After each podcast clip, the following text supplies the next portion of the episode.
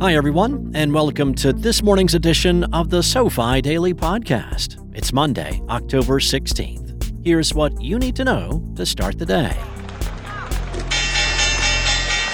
Let's begin with a quick review.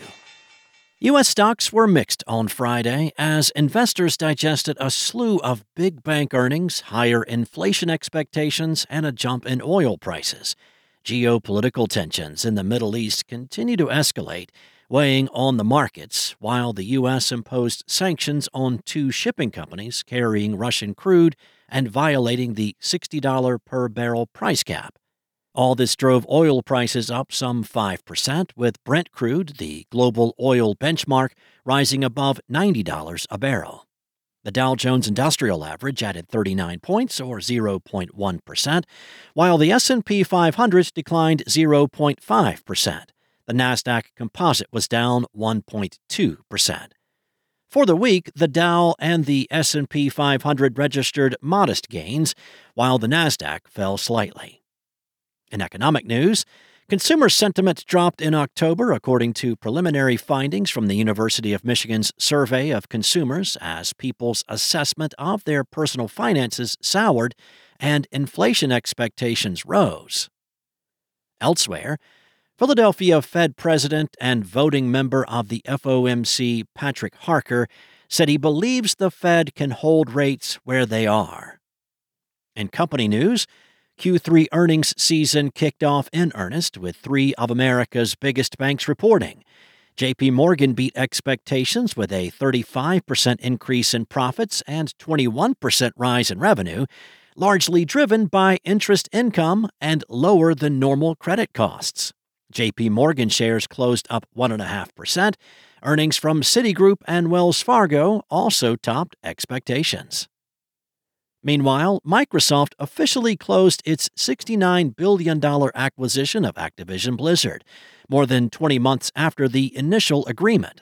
The deal adds the likes of Call of Duty, Overwatch, and World of Warcraft to Microsoft's portfolio. Here are a few headlines that should be on your radar.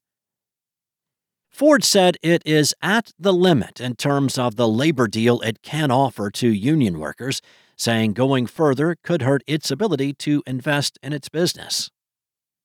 In other strike news, Kaiser Permanente reached a new deal with its employees following a historically large healthcare strike.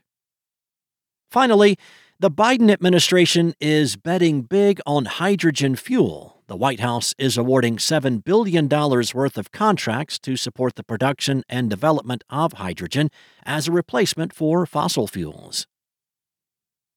Here's what to be on the lookout for today. The week is starting on a quiet note. The spotlight will be on the New York Empire State Manufacturing Index. Meanwhile, Charles Schwab will kick off earnings for the week.